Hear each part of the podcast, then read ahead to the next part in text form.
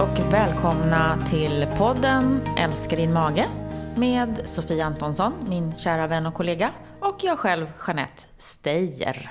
Vi är dietister och tycker om att prata om mage, om mat och vad man gör med den där magen som krånglar och mycket annat tycker vi om att prata om. Och du är ju en fena också på att liksom, samla på dig eh, artiklar och saker du läser och hör och sånt som vi dyker djupare i.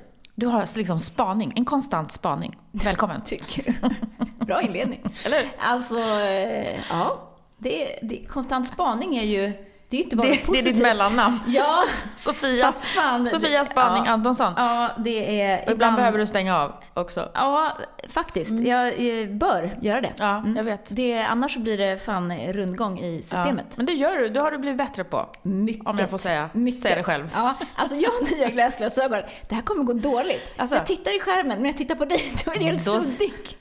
Jag vet inte Det är vad jag gör med de här. då ser Jag du inte alla rynkor här som har utvecklat sig under årens lopp. Men de där var så snygga de där läsglasögonen så de kan Ja. jag ta över. Ja, vi kan inte säga var de kommer ifrån bara. Nej, Nej. får vi inte det? Det nej, Okej. det får man väl inte? Ja, det vet jag inte. Vi Nej. får väl prata om vad vi vill i den här Ja. podden. Alltså ja. det fina med de här då, om jag får göra li- lite reklam Ja. utan att säga märket. Det är blåljusfilter i de här. Ja, just det. Nej, vi får inte göra reklam. Då måste vi ha så här, ja det här är ett betalt samarbete. Eller Exakt. måste man säga att det här är inte betalt samarbete i sådana fall? Så att man säger att vi blir inte sponsrade.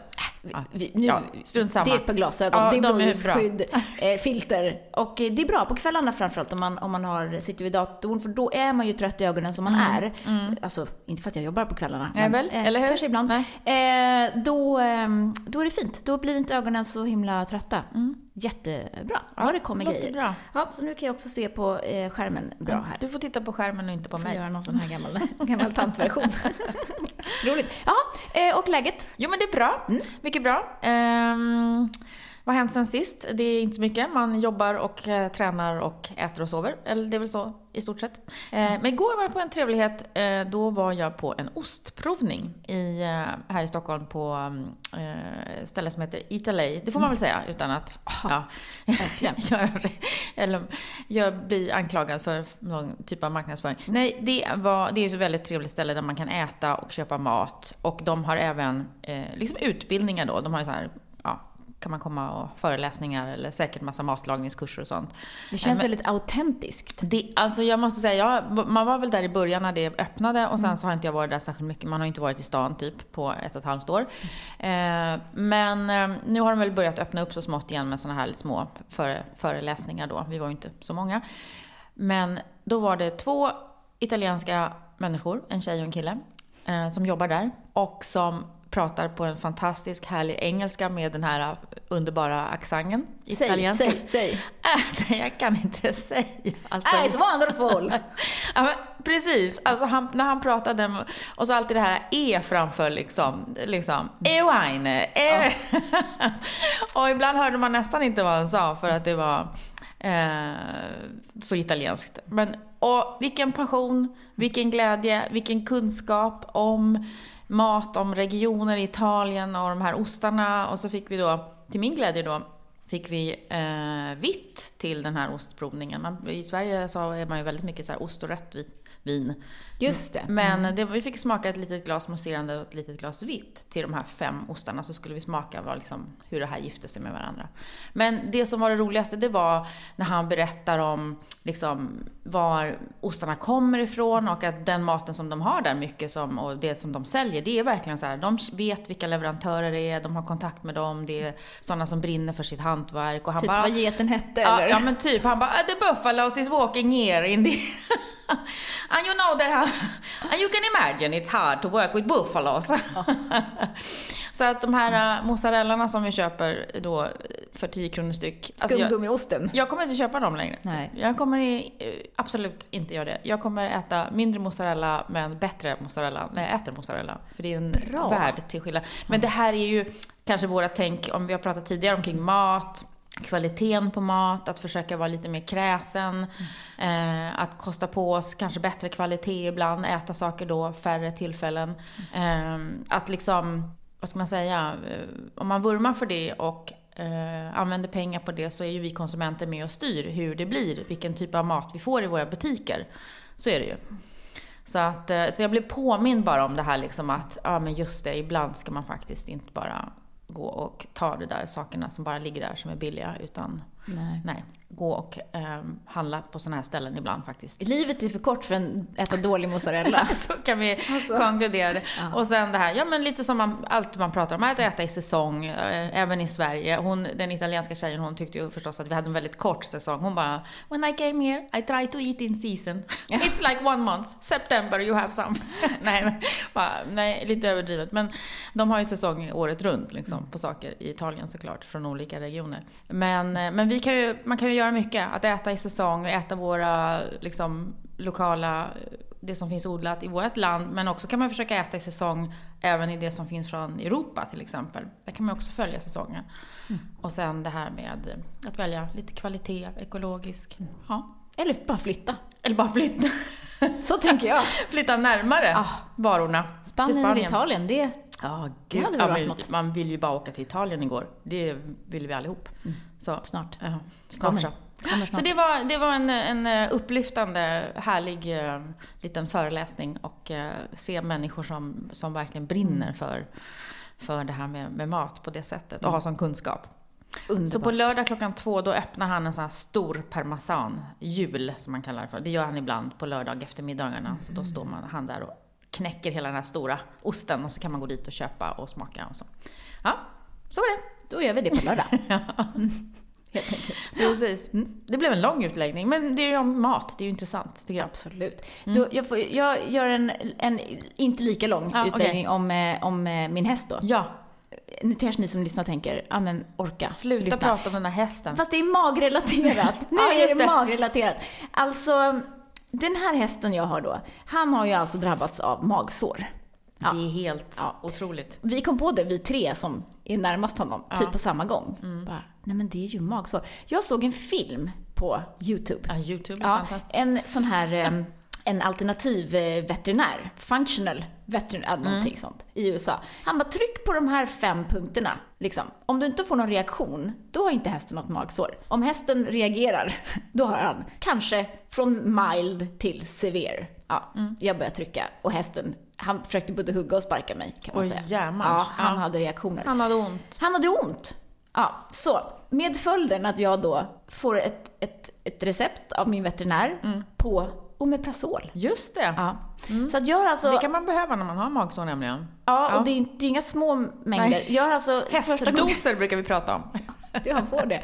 Jag fick alltså gå ut från apoteket med en bärkasse mediciner. En papperspåse full med Så om det är Omeprazol. slut på Omeprazol, kära vänner, då vet ni vad de har gått Jag till. tog dem. Du tog dem? Ja, jag tog dem. Men, men det finns alltså inte häst-Omeprazol att köpa liksom, Jo, eller? den är slut på Aha, marknaden. okej. Därför får man nu människor med Omeprazol, vilket är exakt samma Ja, substans. fast deras, den häst-Omeprazolen då är ju liksom kanske då precis i en större dos från början. Eh, ja, jag får alltså sitta nu och skruva upp kapslar. 50 stycken per dag Mm. ska han ha. Och de här kapslarna vet jag, för de har jag sett, Mm. de är ju ganska små. De är små och så är det såna små granulat i. Mm. Ja. Mm. Så det blir som en, liksom, små kulor som jag sen då ska försöka få i den här hästen. Ja. Ja, alltså goodness. Men jag vill bara, jag vill bara liksom eh, säga det till alla då egentligen, eh, alla människor där ute som har magproblem. Eh, mina, jag har gjort ganska mycket efterforskningar på magsår hos hästar. 74% av alla hästar har magsår. Det är otroligt. Det är mycket. Jag tänkte så här, men djur är ju så Mm. tåliga liksom. Men hästar är då inte så tåliga som man tror, kanske. Jo, om de får Men- gå ute i sitt naturliga eh, habitat, höll jag det på har att säga, inte i- på han steppen. fått, stackarn. Jo, I det får han. Men alltså, Ja, men inte tidigare kanske? nej, men han, alltså, vi håller ju hästar idag så att de inte Nej, kan äta nej. när de vill och de kan inte hälsa på sina kompisar när de vill. Och, Och du menar kan... vildhästar, de har inte magsår Nej, förmodligen? nej, exakt. Eh, De åker inte i hästtransport eller sådär. Mm. Så det är jättesynd om honom, fast han börjar faktiskt må bättre. För det var så illa så att han vill inte gå. Nej. Han tvärstannar ju. Och du ville skicka honom till en slutstation som...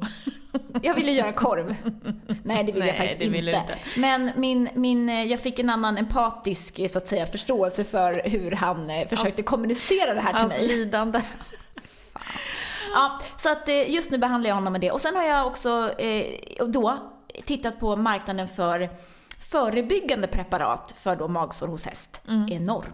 Det finns ingenting sånt hos människa. Nej. Vi har väldigt dåligt med preparat Ja. för att förebygga. Det vi brukar rekommendera är ju typ saltsyra och matsmältningsenzymer som ju vissa blir bättre av, men har man magsår ska man ju inte börja skicka ner saltsyra.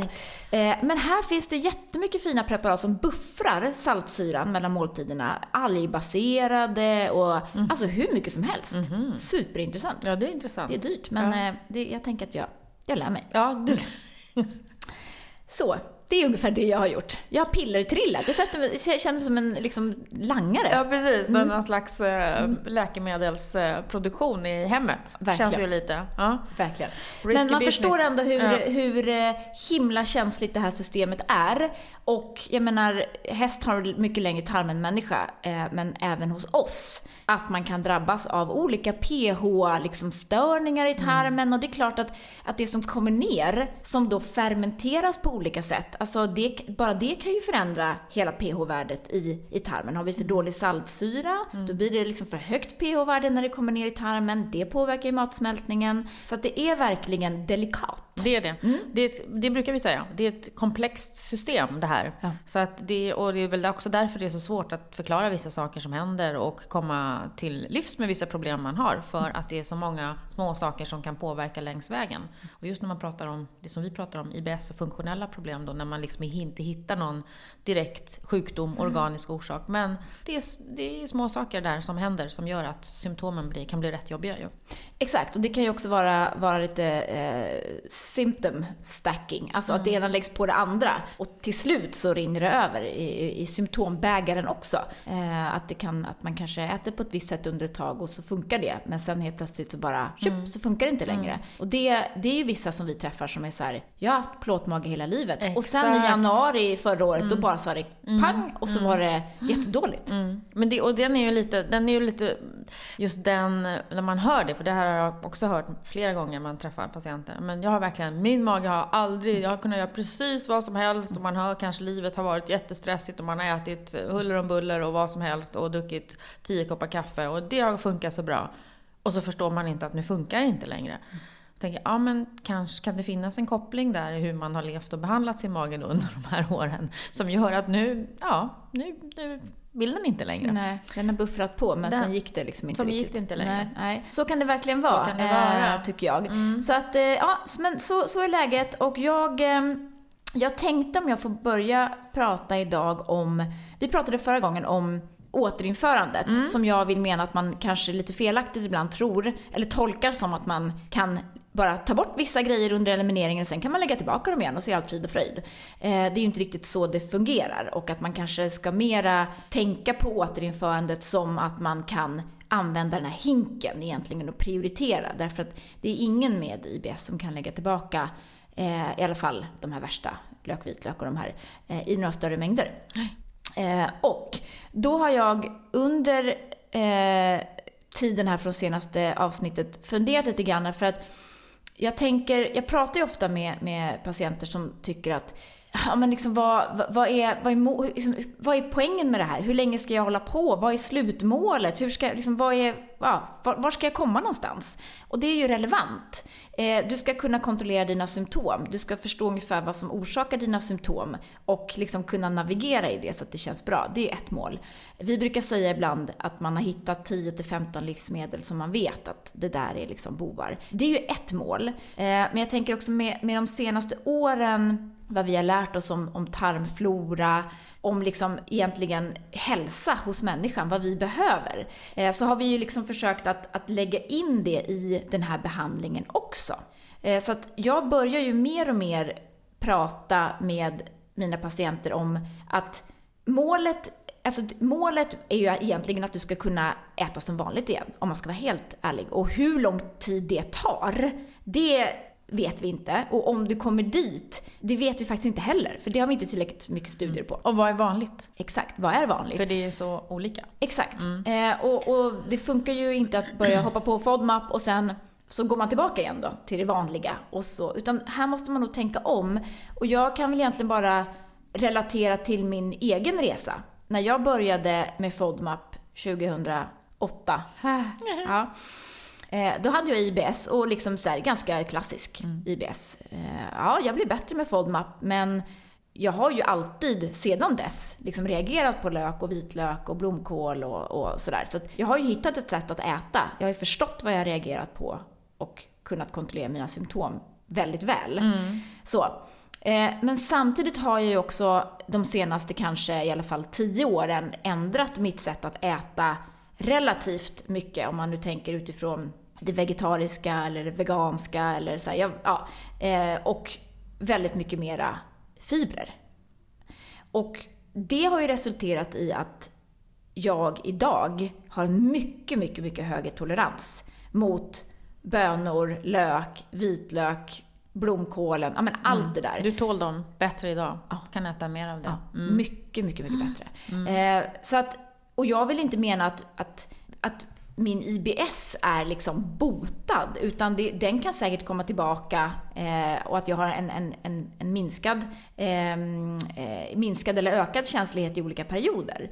Men, men som det känns nu så tycker jag ändå att om man nu tänker utifrån att man kör FODMAP, hittar ett sätt att äta, men samtidigt så försöker man jobba med att stärka upp tarmfloran. Att man verkligen äter då i steg ett så allsidigt och varierat och så bara vräka på med fibrerna som ligger på gröna listan. Mm. Och när vi säger vräka på, så är det ju liksom ta mycket och så dubblar du det. Liksom. Så. Men det kanske man måste ta ändå i steg då, som, som, lite som du har gjort. Man ändrar kosten liksom löpande. Mm. Eh, för att, eh, lite också utifrån vad man, hur man är van att äta sedan tidigare. Mm. För att lägga om kosten det är, ju, det är ju kanske det som är svårast för väldigt många människor. Alltså, det är Absolut. någonting som vi har fått med oss eh, sen barndom, vuxit upp med ett sätt att äta på. Det ser man ju också inte bara med IBS, man ser till exempel med övervikt och fetma. Det har ju samma problematik. Mm. Att lägga om kosten sen för att hitta liksom ett, ett bättre sätt att äta på. Det är jättesvårt.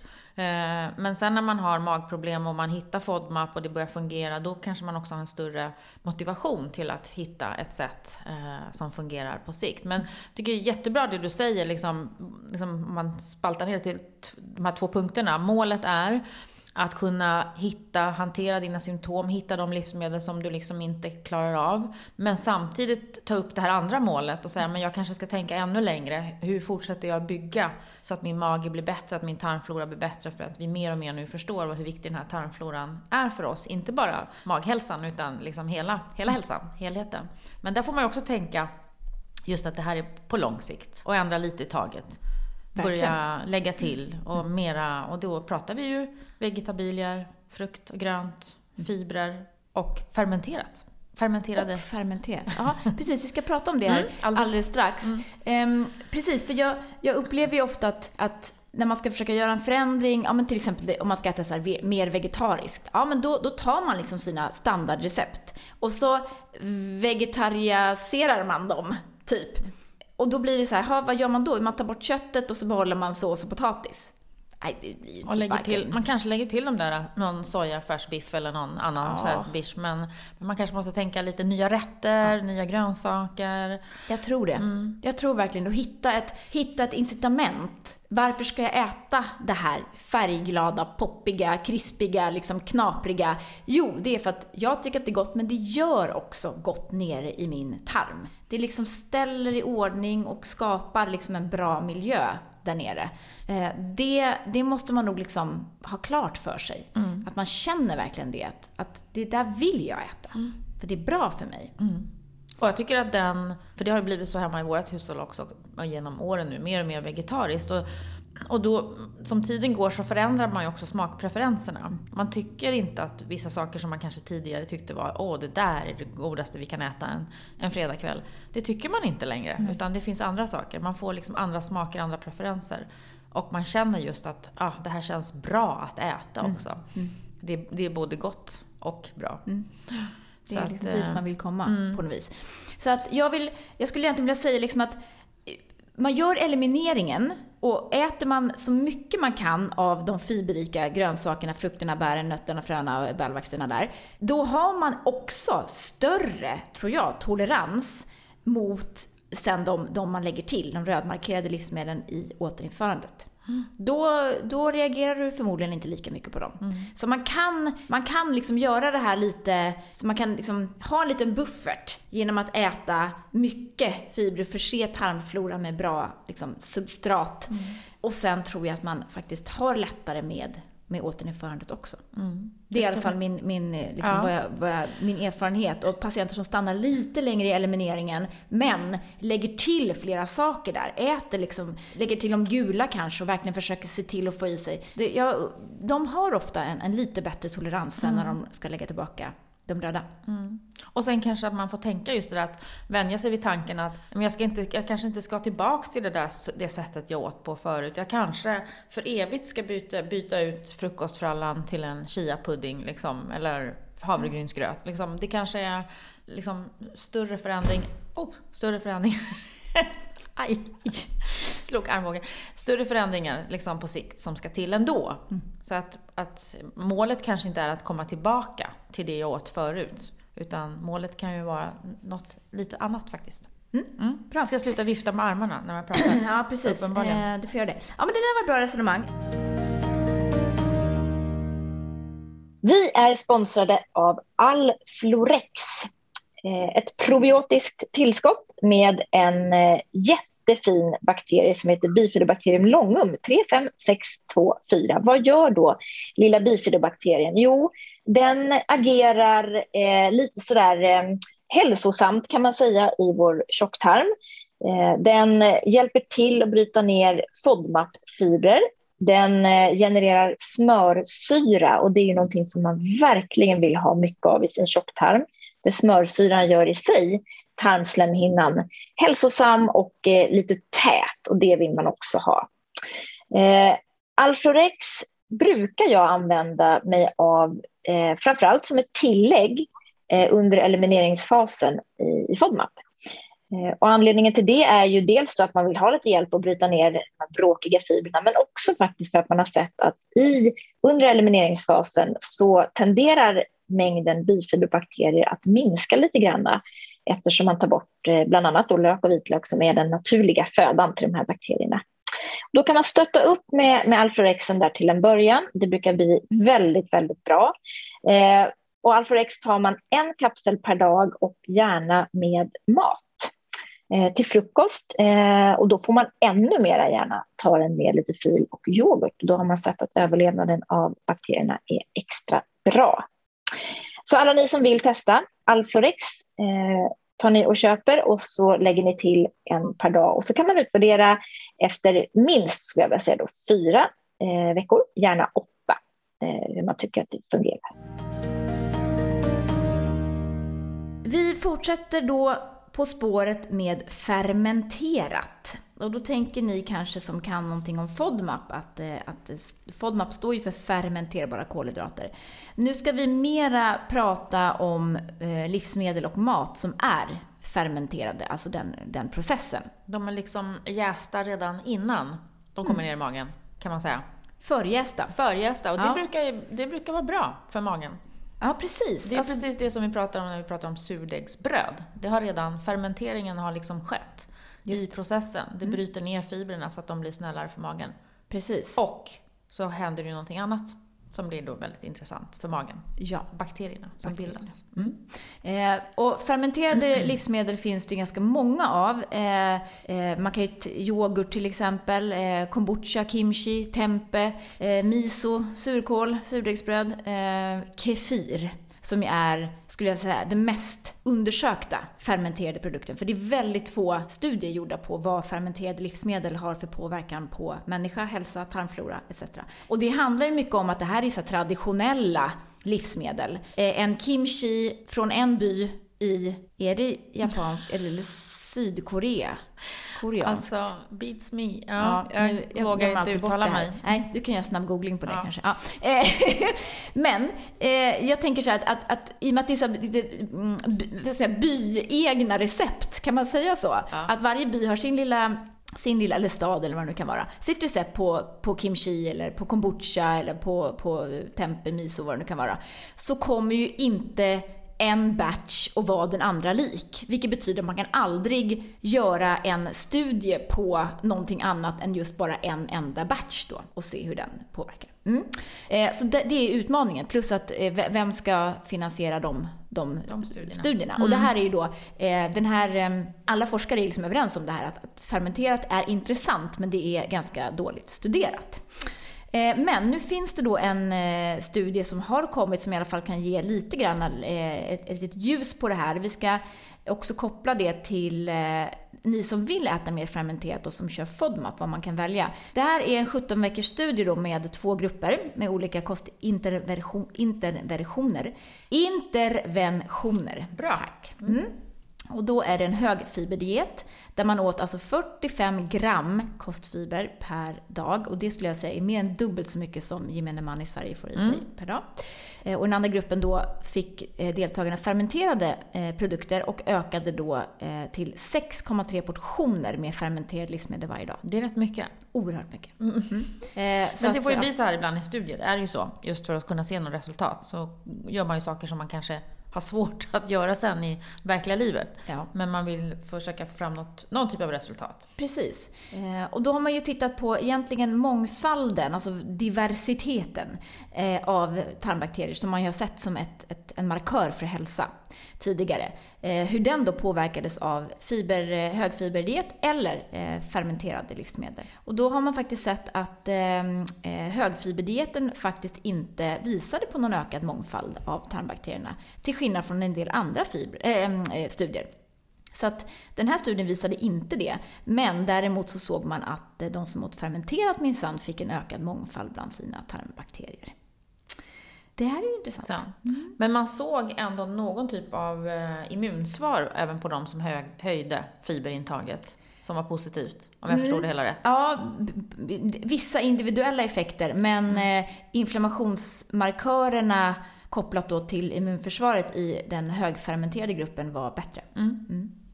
Så att, eh, alltså förlåt, de minskade mera. Ja, ja så att inflammationen mm. minskade. Mm. Så att det verkar som det här med fermenterat är riktigt bra eh, då enligt den här studien, både för mångfalden och på, på då, eh, minskade inflammationsmarkörer. Och det, minskad inflammation vill man ju alltid ha. Mm, absolut. Beroende på hur mycket man har ja, från början. Ja, räcker upp handen på den. vet man inte. Mm.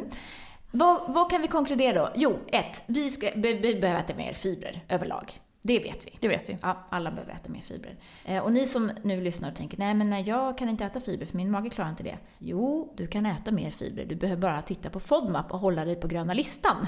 Så äter du massor Massa av de fibrerna. Mm. Mm. Och nummer två då, att man gärna lägger till fermenterat. Eh, och då vet vi att till exempel surkål, eh, den är tvärröd i FODMAP. Själva vitkålen, den är okej. Eh, men surkålen blir röd för att det händer någonting i processen där så att det då bildas FODMAP-molekyler. Kan vara lite stökig. Eh, då har jag på förslag att man kör en syrad eh, morot. Mm. Finns i butik. Mm. Eller så gör man en egen fermentering. Just det. Mm. Kan Och man göra. som alltid, prova er fram. Ja. Börja smått, lägg till, märk hur det känns. Exakt. Mm. Mm. Brinner man för att göra egen kombucha finfint. Drick inte då ett dricksglas eh, kombucha till middagen, utan kör en liten shot om dagen. Går det bra, ja men då är det säkert finfint för tarmbakterierna. Ja. Vi kan tala om att ursprungslandet är norra Kina för 2200 år sedan, typ. Tack. Det var varken Japan eller Korea alltså. Mm. Eh, vi har ju kimchi som går alldeles utmärkt att göra utan vitlök. Eh, tempe är ju helt, eh, helt eh, okej okay, enligt FODMAP. Miso likadant. Eh, och kefir. Precis. Kefir kan man göra själv. Jaha, ja. just det. Det kan man. Mm, kan Vad man behöver man då? Någon stark bakteriekultur? Gryn. Och någon mjölk Kefirgryn. Just det, så är det ja. Har inte vi ett recept på kimchi i uh, våran, din kokbok? Joho. Minsann. Lugn mage med grön mat. Yes. Vi kan slå ännu ett slag för den. Mm. Fina boken. Mm, mm. Så många bra recept i den. Där finns faktiskt eh, eh kimchi utan mm. vitlök. Och där är ju faktiskt exempel på riktigt bra, god vegetarisk mat. Liksom. Mm. Som, där saknar man ju ingenting om man lagar de recepten. Oj, oj, oj. Nej, Nej. Ja, men jag har ju varit med och gjort det. Nej, Får man säga det? Ja. Verkligen. Jag kan faktiskt också, kan vi väl göra, tipsa om ett par andra duktiga dietisters bok. De har ingenting med IBS och FODMAP att göra. Nej. Kan vi tipsa om dem i det här Absolut. programmet? Ja. Dietistens val har precis kommit ut med en ny kokbok som heter Nog vardagsrätter. De är ju också riktigt duktiga på att lyfta det vegetariska, det eh, nyttiga, men väldigt goda. Och vackra. Och vackra. Ja, de är vackra också. Ja. Herregud. Det låter som vi är helt förälskade. Ja, nej men verkligen. Ja, men det är alltid kul att bli inspirerad av olika. Eh, när man behöver ibland ju, hitta sin vardagsinspiration. Men eh, har man inte köpt våran kokbok, då tycker jag man ska börja där i alla fall. Ja, herregud. Ja, och dessutom så är det ju lite knöligt, det vet vi ju, när man hittar fina recept Ja. och så ska man dessutom få ihop det med FODMAP och så inser man att okej, tre fjärdedelar av det där receptet Ja. föll liksom bort. Ja, Inte så kul. det är inte så kul. Men jag tycker man blir bättre på det där med tiden. Nu, eftersom vi har lagat och hit, liksom, producerat FODMAP-rätter genom åren, så blir man ju, man får ju lite öga för det där när man skannar igenom recept. Ja, men den här lämpar sig ju. Den här kan man, Visst. och det här kan jag byta ut med det här. Och så, så är man hemma. Men det kan ju också ta lite tid. Eh, ja, Mm. det är korrekt. Men det är jätteintressant eh, och som sagt, prova då. Lägg dit en matsked. För det är faktiskt Ja, på den nivån som vi precis. befinner oss. Ta Mm. en matsked av någonting, ta en halv rödbeta, ta en, en, liksom några kidneybönor. Och så nöjer du dig med det och tänker att bra, där fick de här små Där polarna i magen lite De mat. där små Mm. sitt. Ja, men det är jättebra. Så det är fibrerna. Och sen eh, om vi liksom fortsätter på spåret så har det ju kommit en studie om frukt och grönt. Och det här glädjer ju mig som undrar om min, om min hjärna håller på att lägga av ibland. Alltså lite så här svamp, Men det har, in, det har inte någonting med ditt intag av grönsaker att göra, för du äter ju väldigt mycket grönsaker. Ja, det det, har med gör andra jag. saker att göra. Alltså framförallt bär äter jag ju sjukliga mängder. Ja. Men, men ja, och då, då, jag är lite sådär, min pappa fick ju lite, mm, lite minnesbesvär och sådär. Och man vill ju helst inte ha det. Nej, Nej. Mm. Nej. men och, jag sitter ju här med en mamma som har demens. Så det, det, ja, det finns ju liksom nära. Exakt. Och Det det här vaccinet, liksom, när kommer det? Där kommer det. Ja, precis. Eller liksom botemedel, eller vad det nu- Ja, ja. Det är ju det som de studerar bland annat här då, när de ser i de här studierna, att det är vissa ämnen Exakt. i grönsaker och frukt, Mm. flavonoider va? Exakt. som har en, en stor studie man har gjort i USA i många år. I 20 år har man följt 30 000 folk, typ. Ja, Eller eh, 20 i alla fall. Ja, eller till och med 80. Eller till och med 80 Det var var det. 80 000. Ja. Ja, verkligen. Och frågade om hur, vad, med omkring, säkert massa saker omkring kost. Och då har man kunnat sett då ett mönster att de som åt mycket grönt och frukt eh, hade 20% mindre risk va, att drabbas av Ja. minnes... Sämre tankeförmåga. Jag vet inte riktigt Det, vad, den hur är de lite mätte den. diffus, men Ja. ja. ja, ja. Mm. Men liksom... Det där är ju liksom tillräckligt för att hålla mig Keep- på grönsaks och frukt Ja, och bärspåret kan jag säga. Ja. Herre min gud, det, där, det känns ju som en enkel åtgärd Mm. och liksom så viktig. Ja, Alltså, är man inte intresserad av att hålla sin hjärna i trim på ålderns det är man ju. Det är man ju verkligen. Mm. Det är ju samma sak det där med om, om man ska träna eller röra på sig eller inte. Mm. Om man inte hittar någon annan orsak så kan man ju tänka på vad det gör med hjärnan när man rör på sig. Så Verkligen. Att, ehm, mm. Bra. Det är ju bra så saker. frukt och grönt, eh, fibrerna är där, fermenterat. Mycket, mycket, mycket bra helt enkelt. Eh, och så eh, får man börja någonstans. Bara börja. Bara ta en grönsak i hyllan. Bara, vad är det här? Jag vet inte. Jag tar med den hem. Jag provar. Jag provar. Våga. Jag tänker på om jag har provat något nytt nyligen. Jag fick ett, ehm, en ny grönsak, men den var en som hade odlats som jag fick en liten present. Ett, ska vi se, om den hette äppelgurka, gjorde den nog. Det var som ett, såg ut nästan som ett äpple, men det var en gurkväxt.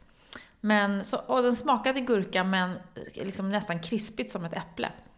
Alltså jag, nu, jag har ingen aning om FODMAP eller ej. Och det här, men eh, det var lite spännande. Det var någon som hade odlat i sin En egen lilla trädgård. fick jag smaka. Mm. Bra. Eller jag fick till och med. Gött. Det var gött. Odla mera. Ja. Gud, jag har så mycket basilika i mina, min trädgård där hemma så jag vet inte vad jag ska göra av det. Jag kan sälja. Gör det. Och ner till eh, partihallarna. Ställ dig med en bil. Kommer ihåg vad jag tänkte när jag sådde, s- vad heter det, sådde Ja. det där i våras. Bara, Jag nej, tänkte man pesto. kan aldrig få för mycket basilika. Nu bara, jo, det kan man visst. Uppenbarligen.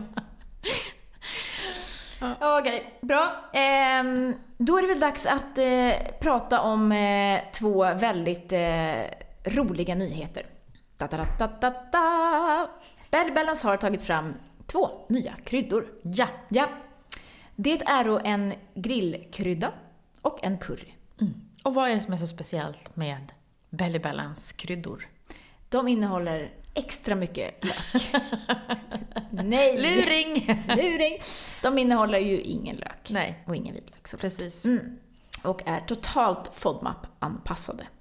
Eller FODMAP-vänliga, eller magvänliga, eller vad vi nu vill kalla dem. Och vad vi förstår då så är grillkryddan speciellt mycket uppskattad bland våra kunder och följare.